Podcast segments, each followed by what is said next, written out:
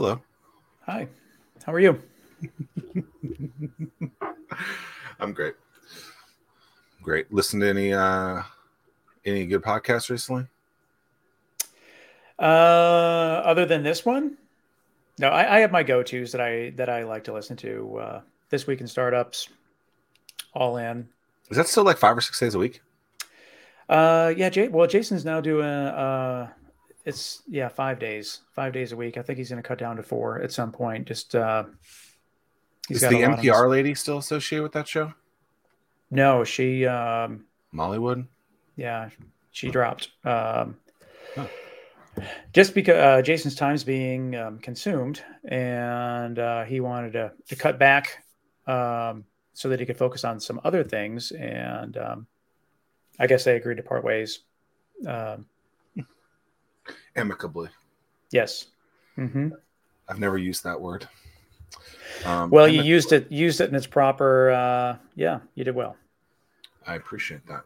Um, how do you define a brand? Branding? Like how like when you're looking at stuff, like do you do you think about that? Like, okay, like this week in startups is this, the ferment four is this, something on the water is that, you know, the the Buffalo Bills are this. How do you, how do you how do you define a brand?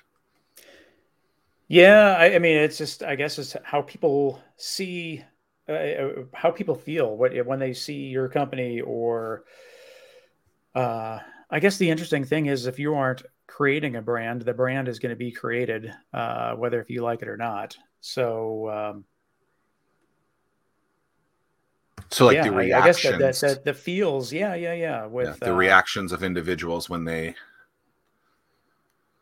hear, see, view, yeah, that's right. Read, whatever. How about you? I mean, I, I, I, that's what I was going to the reaction that people get to a thing, right? Yeah. And positive or negative or whatever. I think that's that's probably the immediate thing.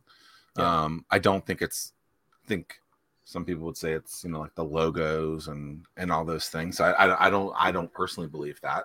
Um, I think those are far less important um, than the reaction that someone gets when they learn about your thingamajig.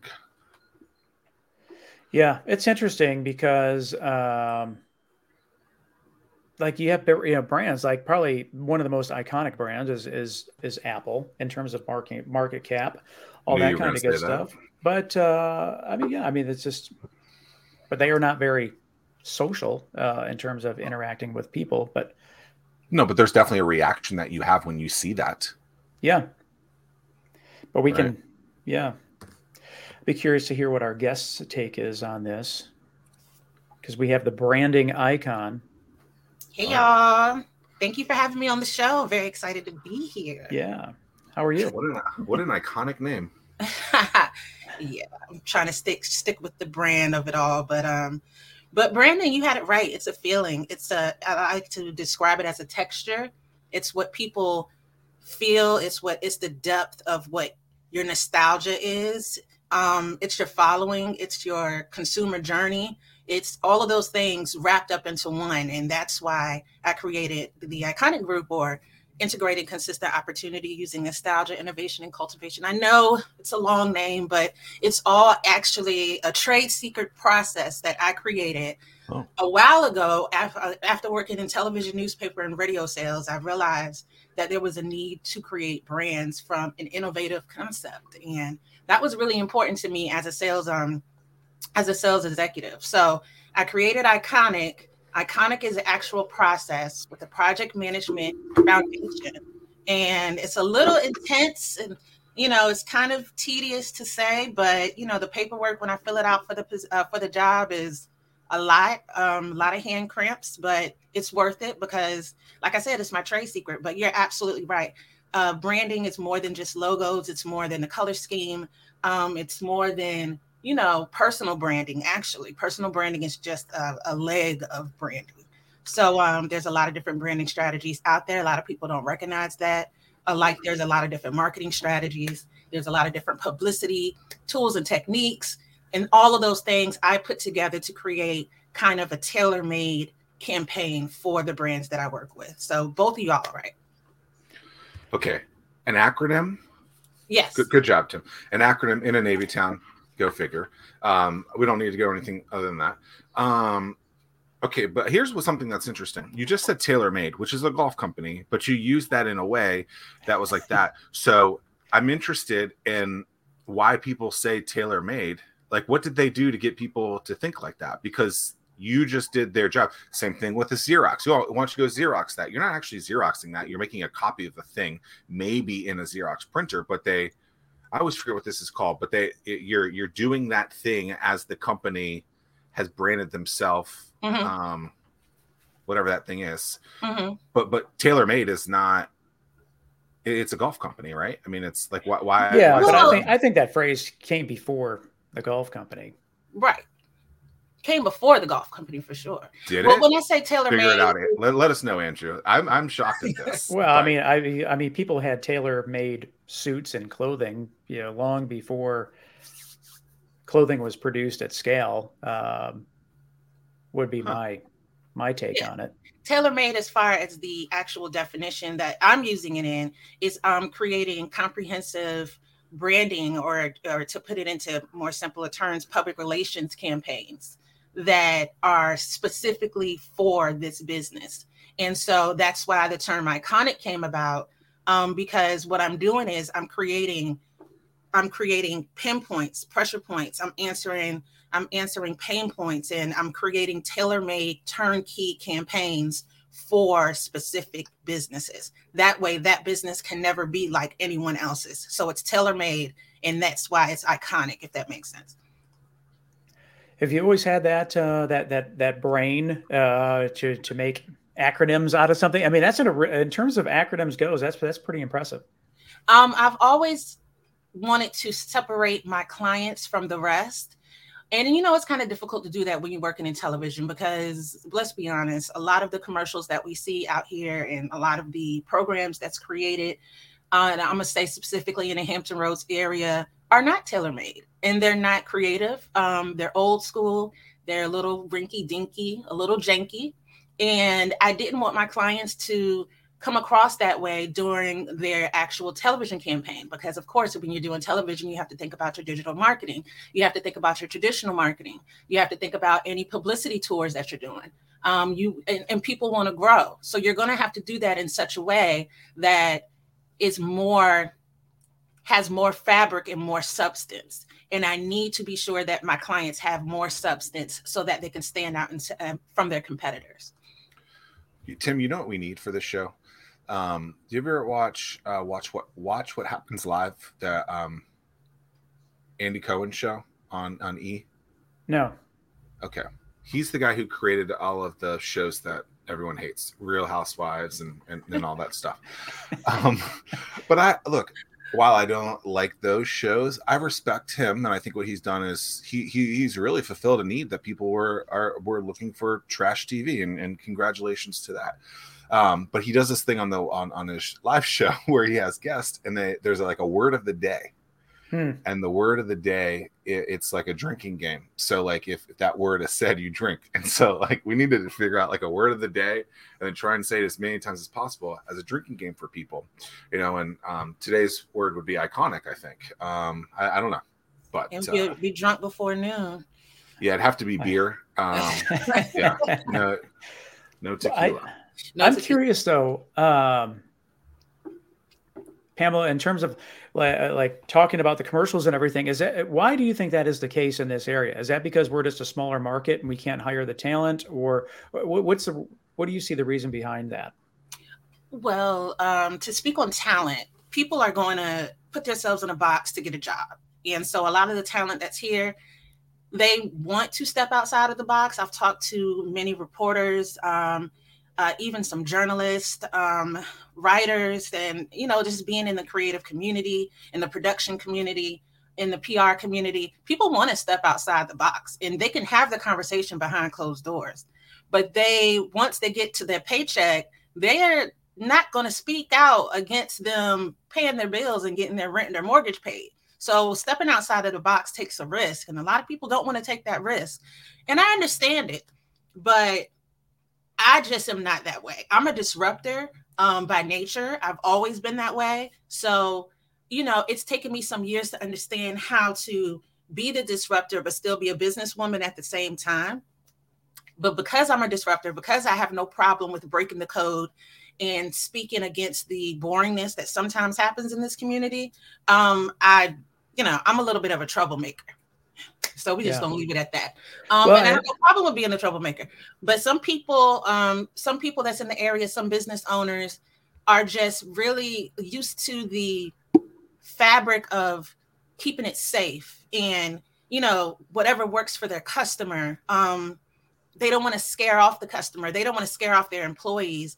And even employee branding is such a thing where you excite the employees and you inform the employees and you retain the employees to believe in your product so that they can give back in such a way. So it's so many different layers to it. Yeah. Um people aren't interested in stepping outside of that box. And i think the sooner that we do it the sooner that we can have more entertaining television more entertaining programs yeah, it, it, specifically from the local area, and Zach, you can probably add on to this too. It just seems like this is a place where people go to start their career. We don't necessarily recruit somebody that has been at a similar market or that is willing to break the mold. They they come here and start. It seems like a lot of them are fresh out of college, so it's just it's very very textbook as opposed to right disrupting or trying to be the anomaly.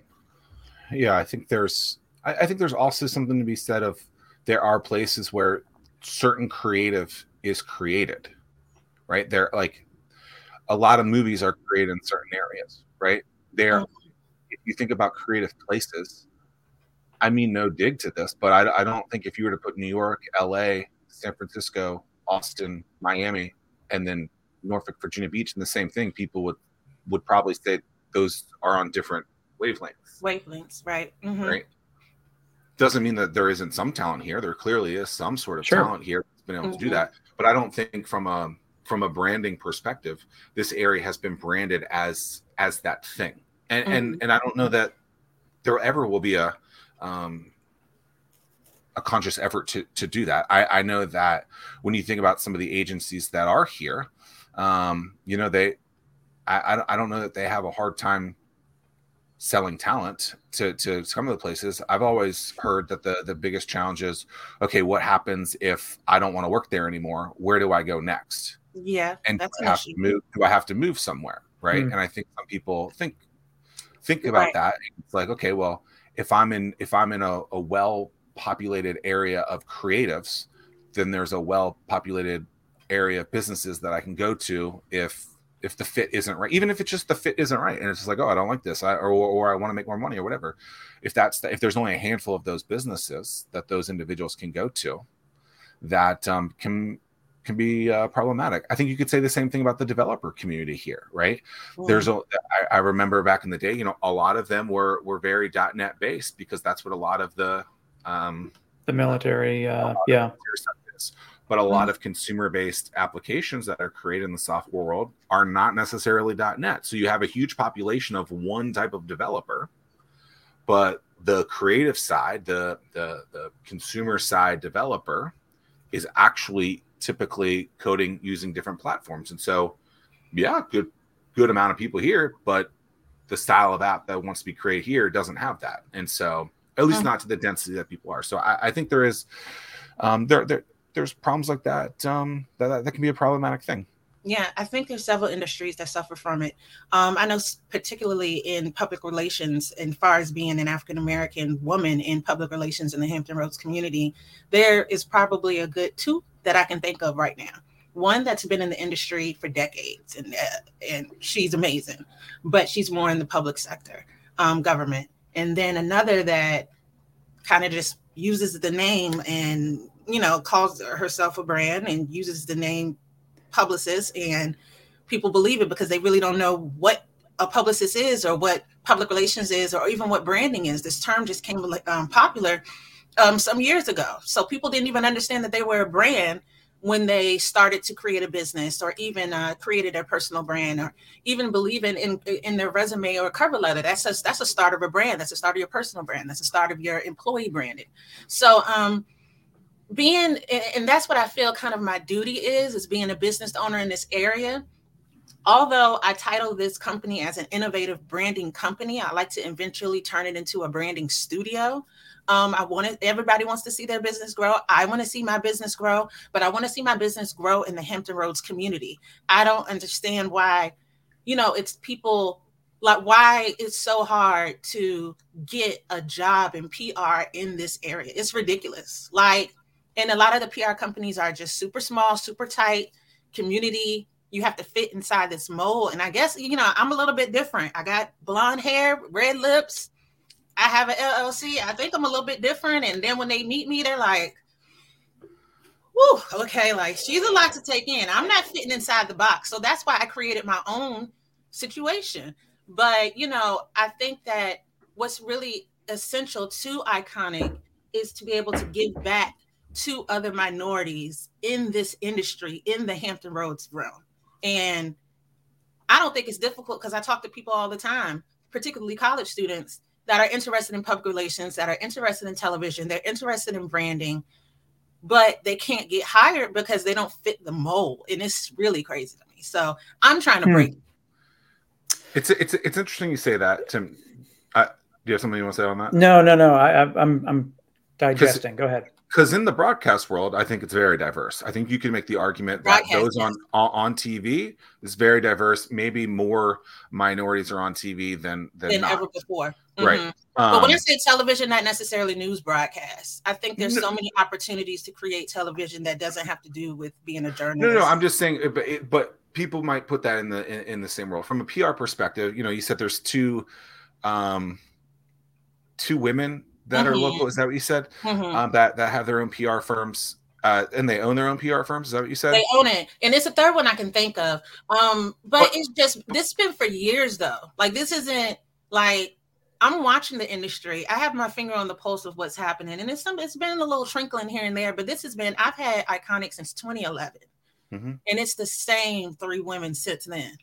Do you think that just other women don't want to start that style of business? What do you because because I mean there there there is that opportunity there there is that aspect where maybe they're just that's not a business that that people want to well start. I think I that well uh, and that's a good question because in particular what I do is being a branding consultancy is totally different from being just a public relations. I do do a PR but um I'm not just PR. My focus is branding, marketing, PR, publicity, and sales.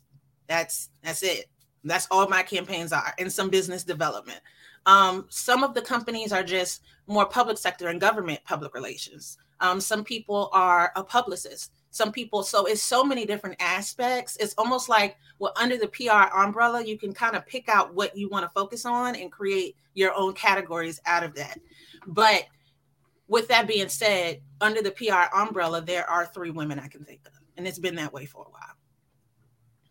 This whole thing's really, uh, I think it's an interesting challenge, dilemma, whatever word you want to use. But uh, as, I'm just trying to think, what's the solution? How do we how do we change this? Because it seems like it's really really difficult for larger businesses here to support the smaller businesses Mm-hmm. And then at the same time, then you have uh, uh, those business, those small businesses, like, and you're included. You go out, you go outside of this region and market yourself outside of this region to get businesses or mm-hmm. to, to, to, generate that revenue. Mm-hmm. And then next thing you know, you're a company like we can use Grow as an example. Mm-hmm. Now they're too big and none of the local businesses can uh, can afford them because they are uh, they're they're working with national brands. So it's like, I don't know. It's just it's it's a really really interesting situation that we're in, and I, I don't know how how do we change that? It, um... so it's going to have to start with education first, and getting people to understand the different aspects of public relations. Because if you don't understand kind of what your gift is, like my gift, for instance, is I come up with ideas. I know how to come up with ideas to stand out, and that's really well, honestly, one of my previous clients, Ali Shafai, and he's still my friend to this day, suggested I started a business when I was at WTVZ. This was 2011, uh, right? And I was like, I'm not thinking of starting a business, but it was instilled in me that, hey, you're helping me change my brand and mind you, I didn't call it a brand then. I didn't even know that's what I was doing. But you're helping me change my business, and I can see that there's a future in this. So why don't you do this for other businesses? And I was like, I have no idea what you're talking about, but it was instilled in me. What it has to be is an education into a into the the sector of marketing, dealing with um different public organizations, different professional organizations, going inside of these businesses, going inside of these schools, creating programs. And I'm not just going to, you know, say that here and not say that I don't have my own programs that I want to create. I have them all created and, and everything already created and ready, to be honest with you. I'm just waiting to press go so that I can start developing more public relations professionals and really innovating this craft. One of my favorite companies, Translation, with Steve Stoute, is kind of one of the pinnacles of what I would like to create um, from um, from a business perspective. His frame of work, his power, his the his power of like clientele with his, his book of clientele is amazing. Um, and Steve Stoute's been in the industry for a long time, and this is more the music entertainment rector. But all that to say, you really have to start with educating people like, hey, you can do this. Or Pam is being successful in this realm. Can let me follow behind her footsteps. Let me join her program. And so I think that that's really the bottom line. Have people created what I've created or what I want to start? No. But I just got to start like I gotta press go. And the thing about it is it makes me nervous to be honest, you know. And I think every entrepreneur has that fear factor of like, what happened if it sucks or it fails or you know, but I but I, I have it in the bag and it's gonna happen, but it has to be education first. It really does. Like people have to understand that you have the capability of being an innovator, a disruptor, a brand creator, or even helping other brands and helping them build business from a from a 2024 perspective, and that's okay. You don't have to fit the mold that everybody wants to put you in here. Yeah, we lost seven months already. what do you mean? You just said 2024. I know. I that's my frame. I'm always around the corner. Always around the corner.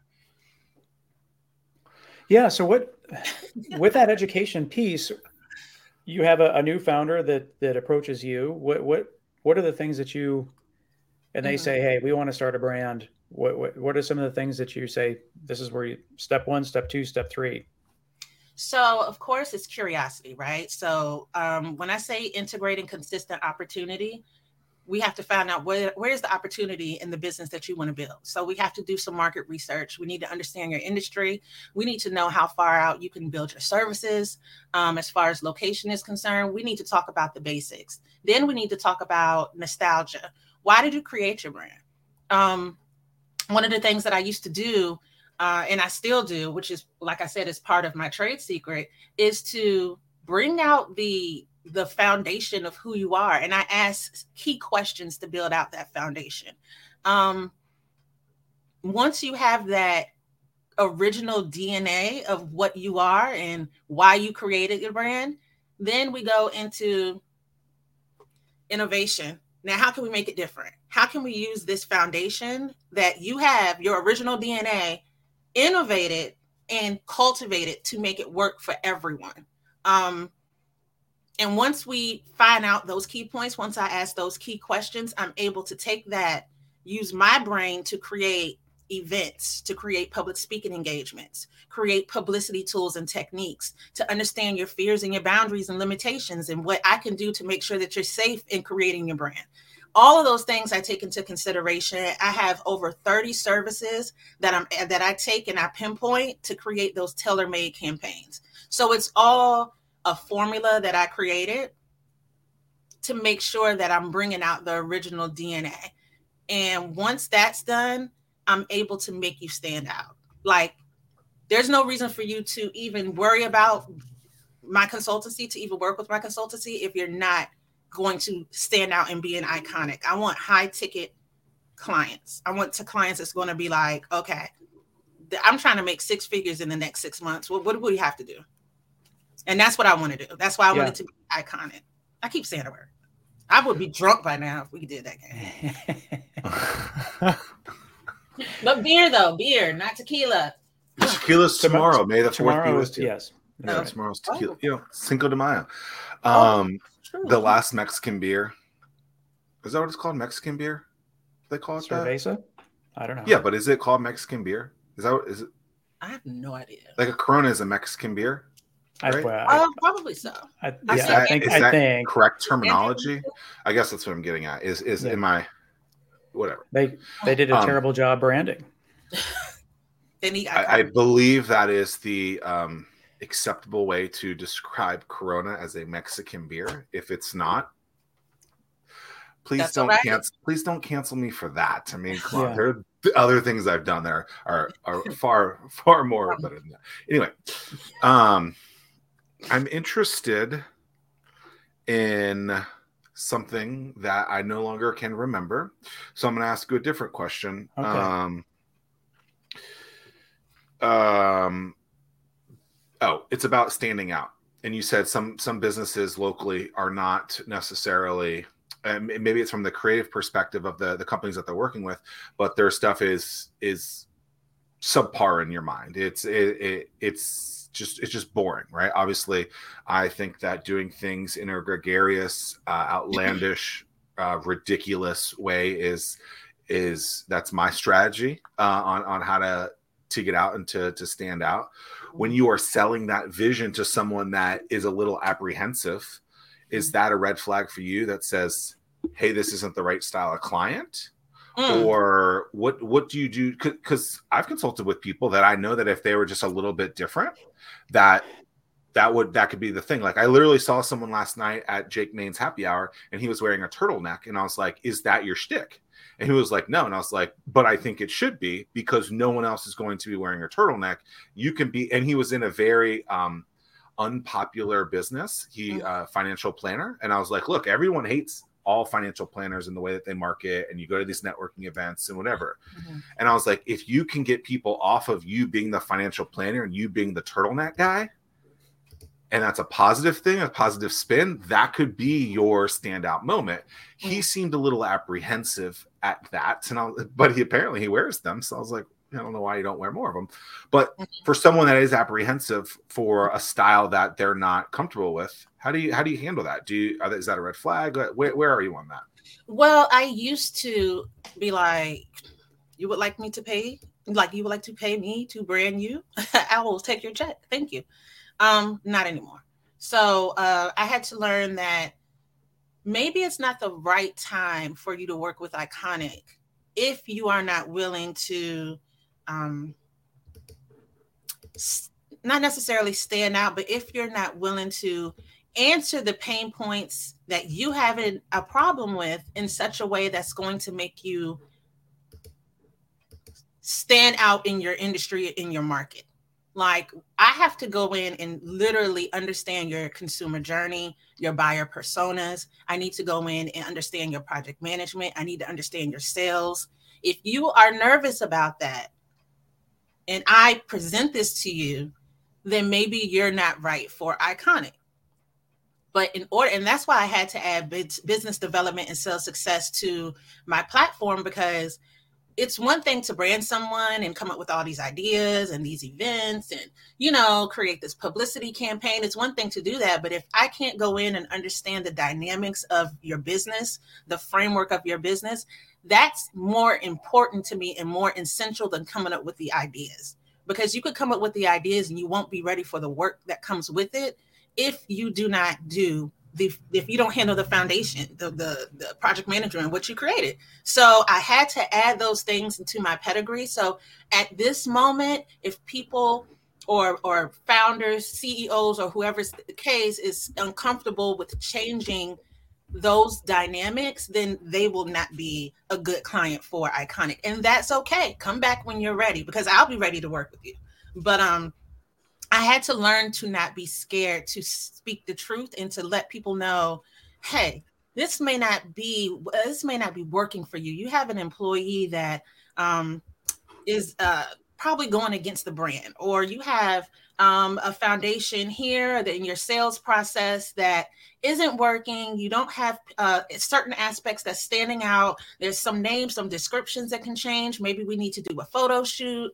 Um, maybe we need to do multiple photo shoots maybe it's so many different aspects of it all that if we can't put it into if we can't put it into a framework that works then this and that's okay like you you may not be good for iconic but there was a time when i was like i'll work with you like mm-hmm. i can brand anybody but um for me to be successful and for my client to be successful we have to be on the same page and it's a partnership and i had to understand that um, it's okay to say no, and yeah. um, and still say be no to drugs. Okay, like say no to drugs. Say say no to bad branding. Say no to bad sales. Say no to bad business Ooh, development. That's a good line. say no to bad branding. I like that. Yeah, say no, please, gosh. You know.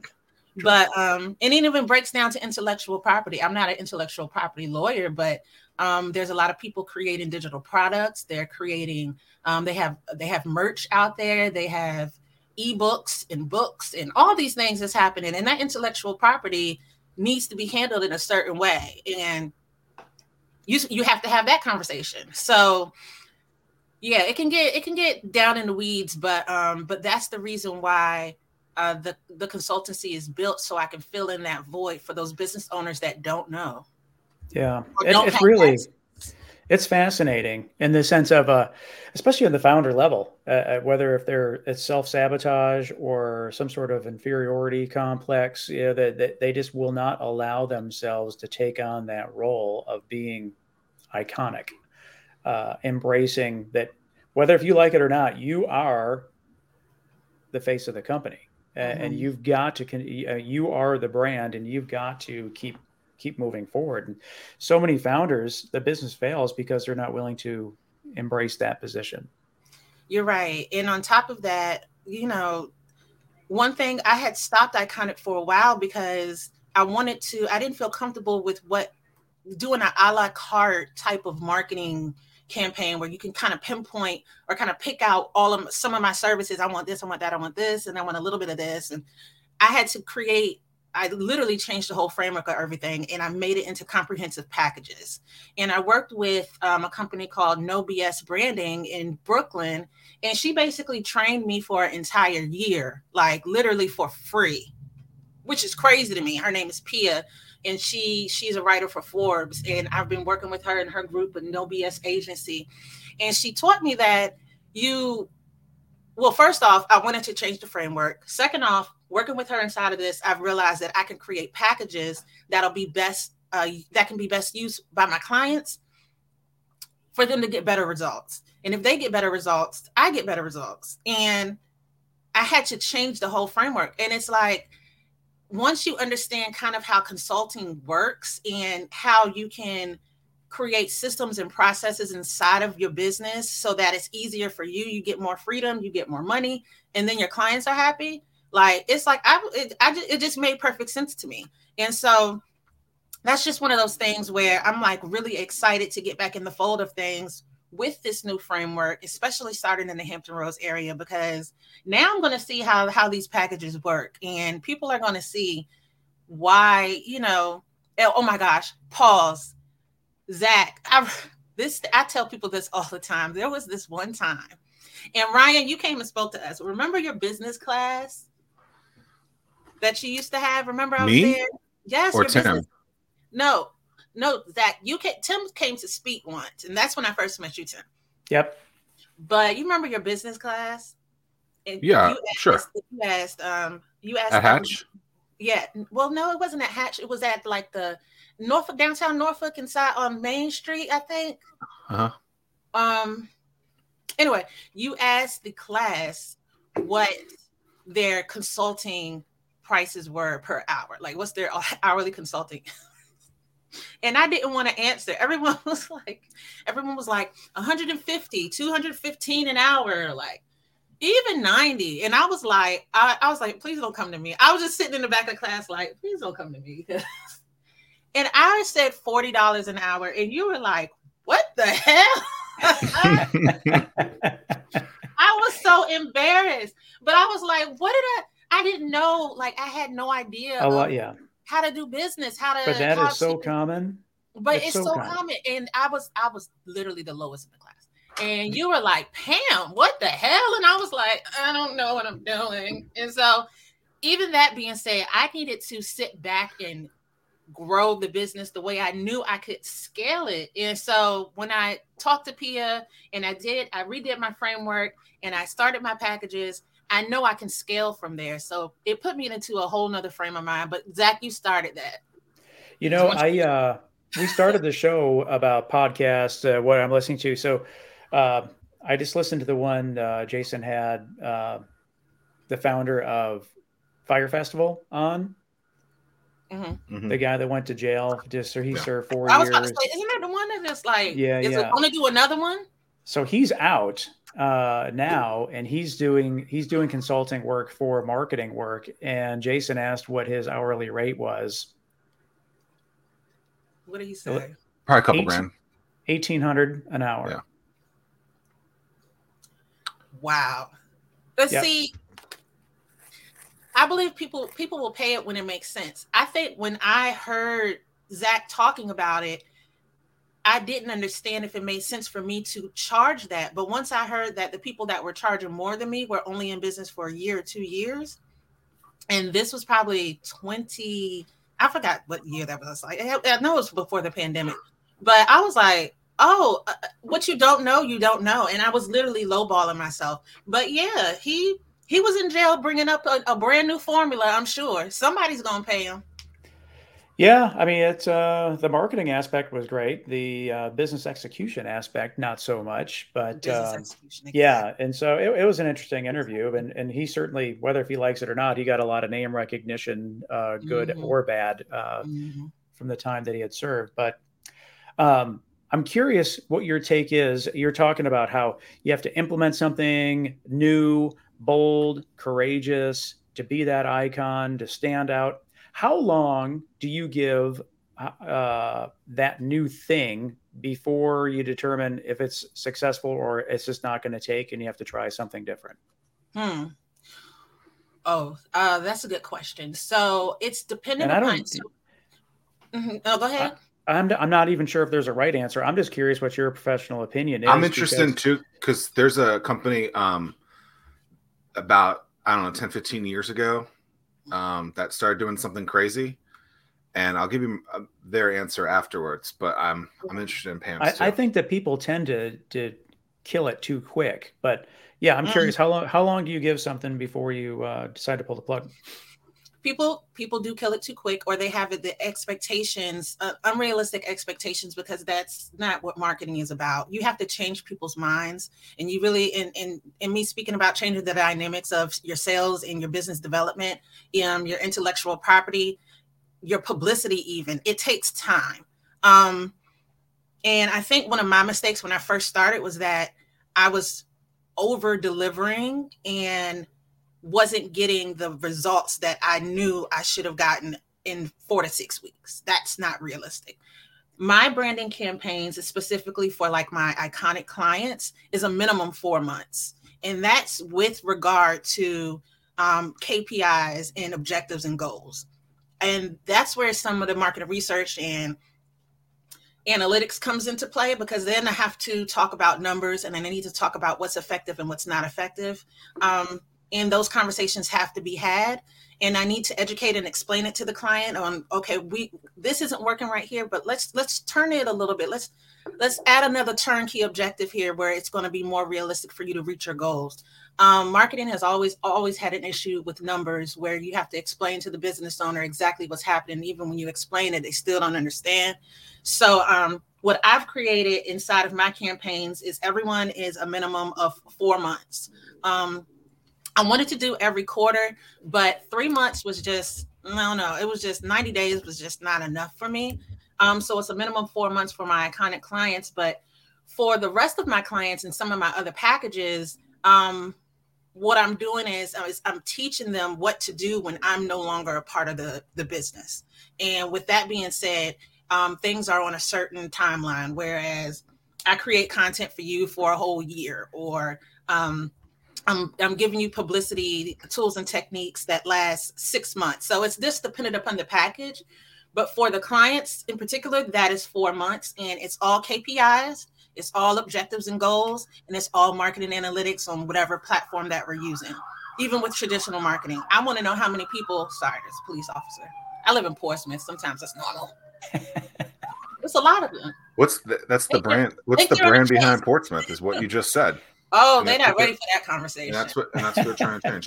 You know, that's just too intense right there. I'm not even about to go there because I'm gonna get a phone call. I do have I do have some um controversial topics that I want to talk to you about, but we'll end the show mm-hmm. maybe. Okay. Okay. okay. Um, but, but yeah, that that's a great question because people are not the marketing analytic piece.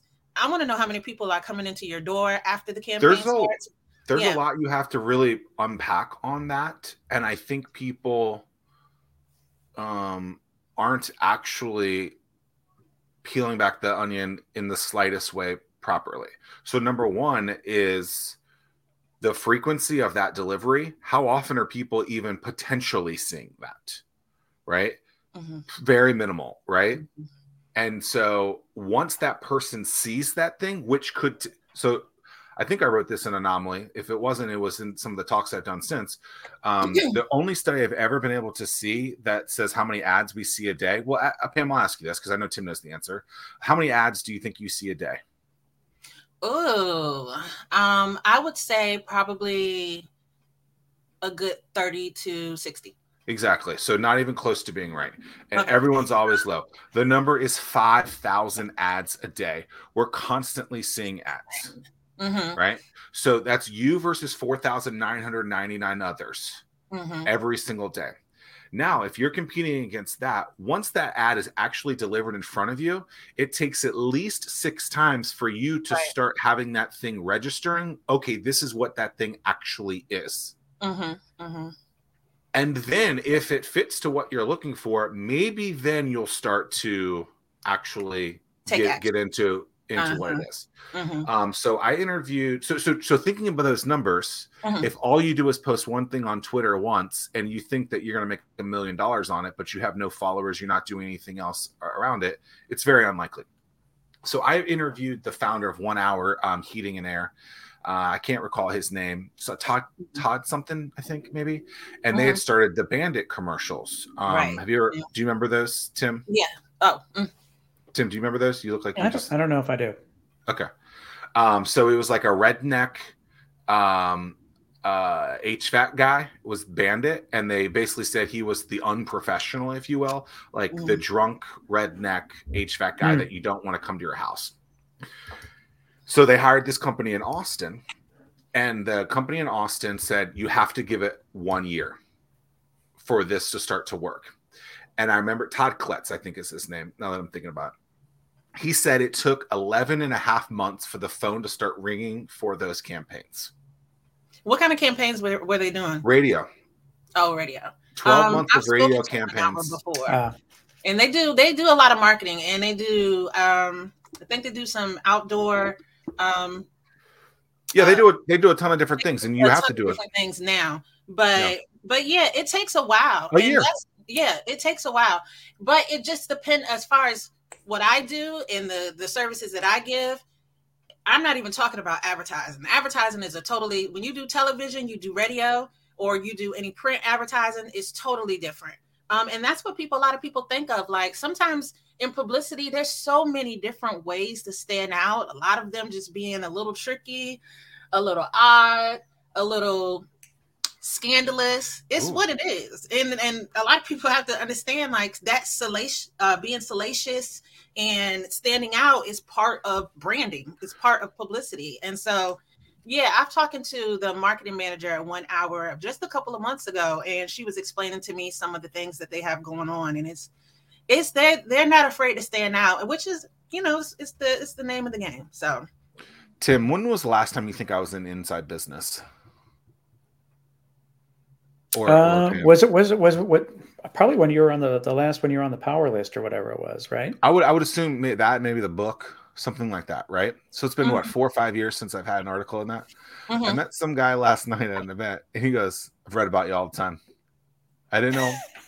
He's like, "I know everything about you," and I'm just like, "Yes." So it's been five years basically yeah. since any. I would say four or five years since any of those things. But mm-hmm. that muscle memory came back. That he was like, "Oh wow," right. and I was just and I just laughed, and I was just thinking myself. Yeah Yeah, that's how it is with me as well. Uh, uh, with the whole uh, used to you know the website aspect, you know, it's like man, but oh yeah, it's just it's um for sure. Start I guess we wheel. were do, we were doing. I saw start wheel in the bathroom. I had flyer in the bathroom, and I was like, "That's what I'm talking about." I mean, that's but I knew you before then, but yeah.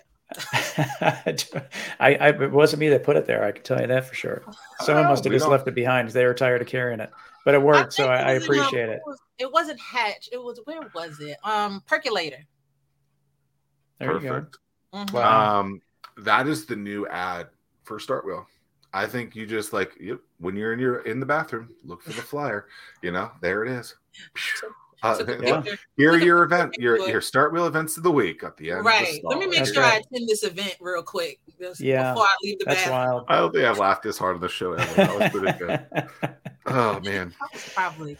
Uh, but but I, no, that's that's really. I mean, Zach. A lot of people know you. Like. Sure. I'm just saying. Like, I'm sure you get it often, but a lot of people want to get your brain too as well. Like so, how do you even handle some of the people that ask you questions? Because you are a consultant. You yeah, do say, kind of say, here's the fee. Right. Let's go to work. Right. I like and then that. they say they're making 40 you know i say how much do you charge an hour and they say 40 bucks an hour and then they curl up in a little ball in the back of the room the reason like I, I, don't think you should be ashamed of that i think there's a lot of reasons why people undersell themselves i think maybe they don't um, believe they're worth that I think one of the easiest ways to look at it is how much money are you making off of your campaigns, at least in this style of business? How much money are you making for those people? Right. And I have some clients that are making tens of thousands of dollars per client for some of their stuff, and they're charging, you know, a, a handful of dollars basically. And I'm like, you really need to re uh, analyze how you're doing this and establish a number that makes sense for the amount of money, the amount of value you're creating them. Because if you're basically selling them at 2%, 1%, and they're making all this money on you, maybe you should make it 10, 15, 20% of that value. Yeah, you're wonder, because if you're making them $25,000 a month and you're charging $500 a month, right. that's a hell of a deal for them. Right, Maybe they should be charging five to 10 for something like that. I mm-hmm. think that's more of a respectful number on both parties. Right. Um, but that that is hard. There there's a, a complex in there. I don't think it's Napoleon. What's that? There's some sort of complex and superiority complex, something like that, mm-hmm. where yeah, the pe- inferiority complex. Inferiority complex. Yeah, yeah. Mm-hmm, mm-hmm. People are, people don't think they're they're worth it. Right. And, right. Um, I think you could say that to this region. I think there there there could be an inferiority complex to this region where they're and like, on the oh, flip side, though, Wayne's World the other part that, that that makes it even more difficult is the fact that so with what you're doing and then like like when I just touched on uh, the the website aspect of it, everybody thinks they know how to do it, but they at the end of the day they don't have a clue on on what they're supposed to be doing. So that said, there could be a natural tendency to be like, well, I gotta I gotta generate some revenue. I need to pay some bills, so I need to lower my rate. So like I think that that's the a way a lot of people will go whereas it's kind of counterintuitive like if you the more you charge then the more expectations and results people are going to see so it's just it's it's interesting. I I I it's a start. it's a starting point, right? But then you got to realize, okay, after I get these three clients, I'm going to change my rates again. Three more clients, change my rates again because you're, and I think you have to go into it like that, right? It's kind of it's kind of like the freemium model. Okay, let me test this out first, see if someone likes this. Okay, I'm going to try and convert five of these people to a paid number. Okay, I'm going to do it a, a, little higher next time. Yeah. Um, because a lot Unless of people. Let's face it, this area is cheap this area is super super cheap but a lot of people are building businesses and they're not actually running the numbers correctly to say hey like how, how big is this cap right mm-hmm. and the mm-hmm. cap is hundreds of people and they think it's millions of people and it's mm-hmm. like but where are you going to get that so so their numbers make sense if there's a you know a pot big enough but that pot isn't big enough and so if they're going to do it for a handful of people they need to look at those numbers there or maybe not develop that piece. Yeah. And I remember the first time I told a couple people at a, at a class at Hatch about something like that, and they were like, oh, we never ran our numbers like that. And I'm like, mm-hmm. yeah, you want you want to make six figures in the next six months. Here's what you're going to have to do to get that number. Right. Let's let's think it through that way. Right. You are right on the money. Seriously. And I have to do that with my clients. And I have to start off with that's why I have to start off with sales because I need them to understand if this is the salary or the business that the numbers that you want to create, then this is the kind of packages that needs to happen. This is how many hours per week we need to do. And this is the price point that we need to have. Um, are you okay with asking for this? Because if you're not, then you're not going to get to that number at all.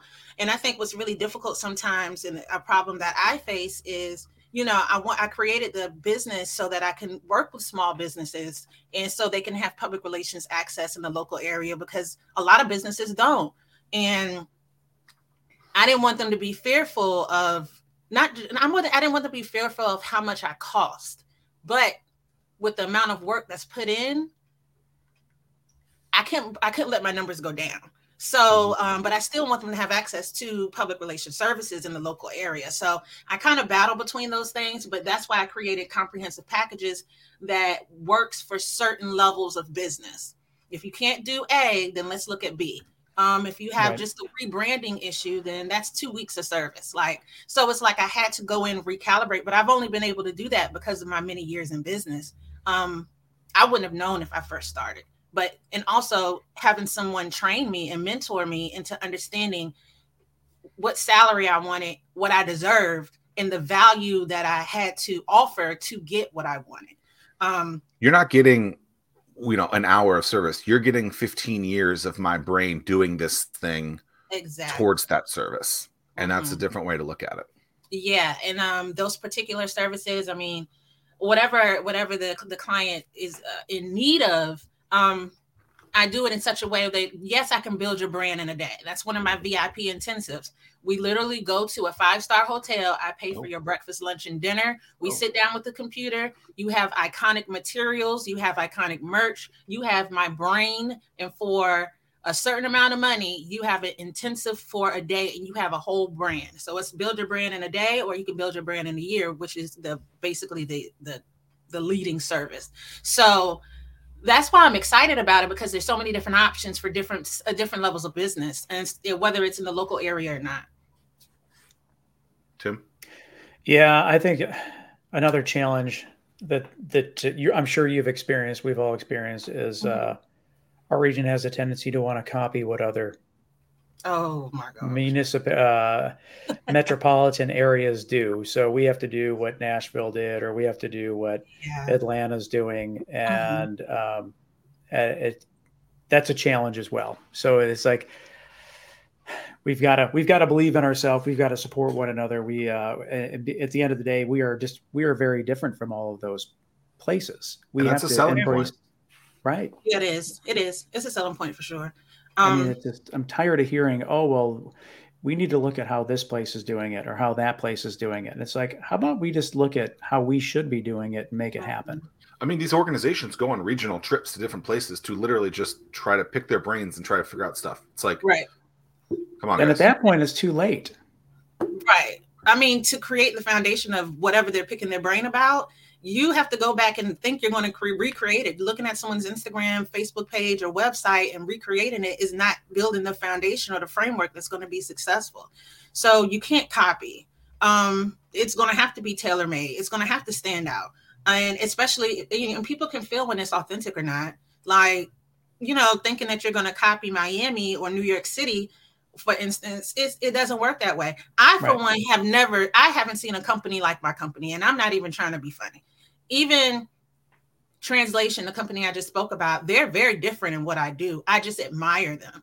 Um, a lot of public relations company, I see what they're doing, but I just admire them. It hasn't changed my framework whatsoever because I know what I'm good at. Um, but as far as copying in the region, I mean, copying literally in, in this marketplace, um, I've been copied from so many times, it's ridiculous. That's why I had to add intellectual property, trade secrets. I had to get trademark for Iconic. Um, I'm working on my next trademark now so that I don't have to run into the legal issues that's happening with people stealing ideas because people can't come up with anything for SHIT. Like, I'm like, I uh, did I just post that and then somebody else is going to blow back and post the same thing and then tag it that they did it? So it's just. Well, I'm stealing your "say no to bad" branding line. I'm sorry. I'm I'm, I'm copying left. Take that. Take that because my job is to come up with ideas. So I'm gonna come up yeah. with another one by the time we get off of here. But well. I mean, if you look at how we digested just this show, uh, so Zach, you shared that uh, a, a, campaign took 11, 11 and a half months to take. Uh, with a lot of money being pushed out towards that too. That's what they're going to do. They're going to charge. They're going to charge. I, I, had a company in Chesapeake. They company charged them six grand. A very well known local PR company, six grand. I'm sorry, not six grand, six figures, and they came up with the most minimal, minuscule ideas possible. And I was like, I can't believe I'm looking at this proposal and y'all are charging yeah. six figures. It, well, I mean, it, so if you look at, hey, we, are going to start this new campaign. We're going to take a trip to Nashville, for example, just picking a city.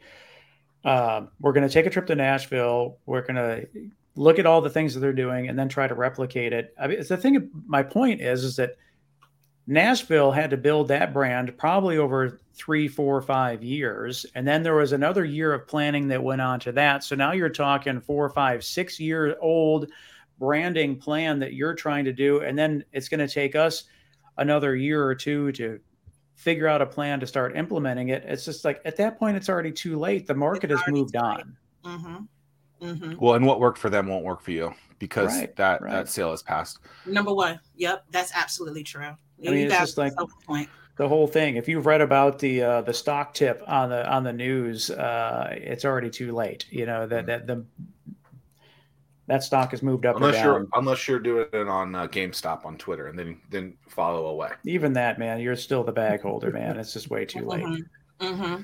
And I think when people understand and realize that as business owners, they're going to see like, okay, this we need to really put some more money into the public relations space, into the innovation space, because I don't think people really understand that.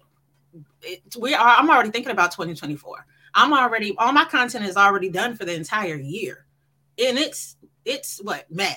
Like I've started this September last year. So my content is already done. And now I can put in individual pieces of uh, content in between what I've already created. But I'm a writer by nature.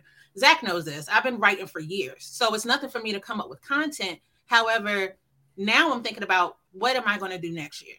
How am I going to stand out? What tools are available on social media so that I'm not in overdrive. I know I can't do everything. I don't, I know I can't do a whole three, four reels a day and a whole bunch of stories, but I know that I know how to intelligently speak about my industry and I can help business owners. And that's literally like two to three different pieces of content a week. That's it. Anything else I can just kind of drop put in there as far as marketing trends are concerned, as far as breaking news is concerned, or as far as um, different branding ideas and tips and or whatever is concerned. But all of those things are inputted way beforehand. So once people understand that, especially not saying content is king and everything is content, but people want to be seen as industry leaders. People want to be seen as experts. They want to be seen as scholars, but they don't want to put the work that it takes to put to to get to it. And and that's where I run into kind of issues with business owners. Is I want to do public speaking. I want to um I want to write a book. I want to um I don't know. I want to, you know, do different pieces of content. I want to do tips every day. I want to do question and answer. They want to do a whole bunch of stuff, but you're not willing to put in the work to really get the DNA out there so people can believe you. Preach. We're not doing this for fun. Right. Yeah. Sorry, I went on a tangent there, you know, but that's no, it's, it's, all they all all stuff that we talk about on this show and mm-hmm. and have uh, many many times. Mm-hmm, mm-hmm. And then people can't be afraid of tech. Like, I it's I'd be su- surprised. Like people want me to do everything for you, but I can't do that for everybody, right? But they're scared to get on the technology, uh, the technology platform, or they don't understand it, or they're not willing to learn about it.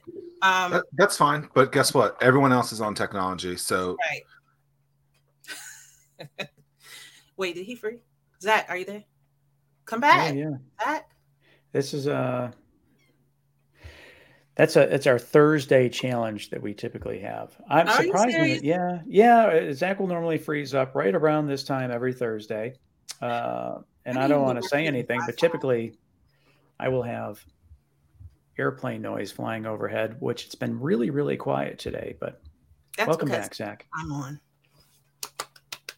But I, I do have a question for you guys.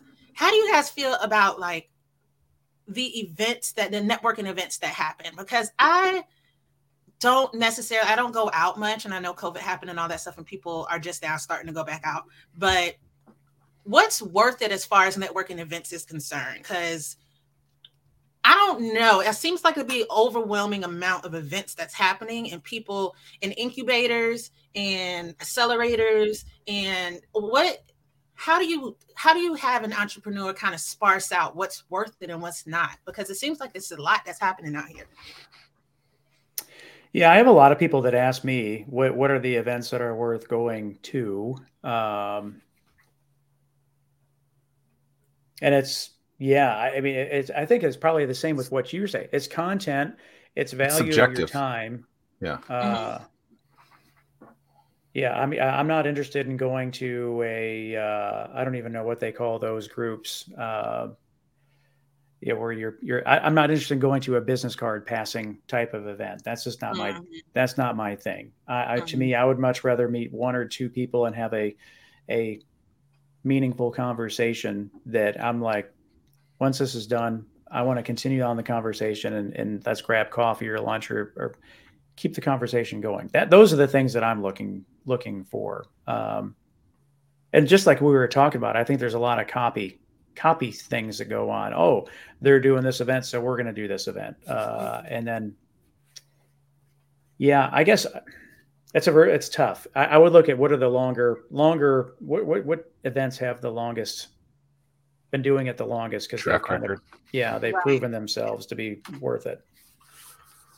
I, I would I would um I would say look at what you're looking to get out of it right? And so if you're looking to be educated on a specific topic, maybe go to one of those educational events.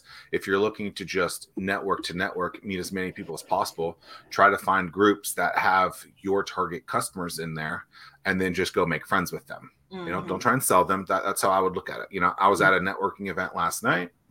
Uh, I've said that four times now. Um, and is, is Jake paying you? No, he yeah, Jake pays me. yeah, Jake pays. Good at networkinghappyhour.com. I think it's networkinghh.com. Um the you know i think you just got to figure out what you're looking for right and so mm-hmm. and if you take a risk and that event sucks just put that on your do not attend list right yeah. like there's there's no harm in going to some of these things there's plenty of events you know i remember in 2010 um the the thing was hey you know there's there's only a handful of things to do a week or a month and now it's well there's a lot more things to do every every week sometimes multiples on every day right. those are good things just find the ones that make sense that are around the crowd that that makes sense for you and take a couple risks and sometimes if if if they suck they suck if they're great right. they're great um I, I, do like the idea of long tenured events. I think that's a good way to look at it. If something's mm-hmm. still around and has been around for a long time, maybe there's some maybe there's a good backbone to that as to as to why. So mm-hmm. absolutely, yeah. I'm looking to get iconic back out there, and you know, maybe you guys well, will see me face to face eventually. Little, little, plug for for May 18th. We're doing our HR Biz Wheel Quarterly Expo. 18th. Uh, yeah, I just saw that. Um, Slover. At the Slover. At Slover. Yep. I'm going to be there. How about that? Yeah. Oh wait, yeah. can I get more information on the website? You guys yep. are right. Startwheel.org yeah, we'll backslash events but uh, to your point, when I first started uh, Startwheel, we would have a handful of events a week. Now on our calendar, we average over 50 events a month uh, that are on our calendar. So, yeah, there's a lot to choose from. Wait, can y'all see me? Yeah. Oh, I don't know where the anyway. Um, no, I messed around and went to the website, and now I got to go back through my many tabs um, because I'm OCD and I hate to get rid of tabs. But um, but anyway, yeah, thank you for answering that. Oh, here you go. Thank you for answering that. Like I'm, I'm just looking forward to getting back out there. I'm looking forward to meeting new business owners, but more importantly, it's about the value and the time that I receive from them. Um, but I'll definitely be at the event on the 18th. Yeah, sure. I look forward to seeing you. Yay! We have a big announcement that we're going to make. Really? Yeah. Ooh, I like big announcements. Mm-hmm. Has to do with the. I'm sure it has to do with the entrepreneurship community. It does. Very cool. Pam, we appreciate your time and okay. uh, everyone. You can check her out uh, and iconic at thebrandingicon.com. Dot com. Thank you. Until next Thursday. Peace. Bye, so long, guys. Everybody.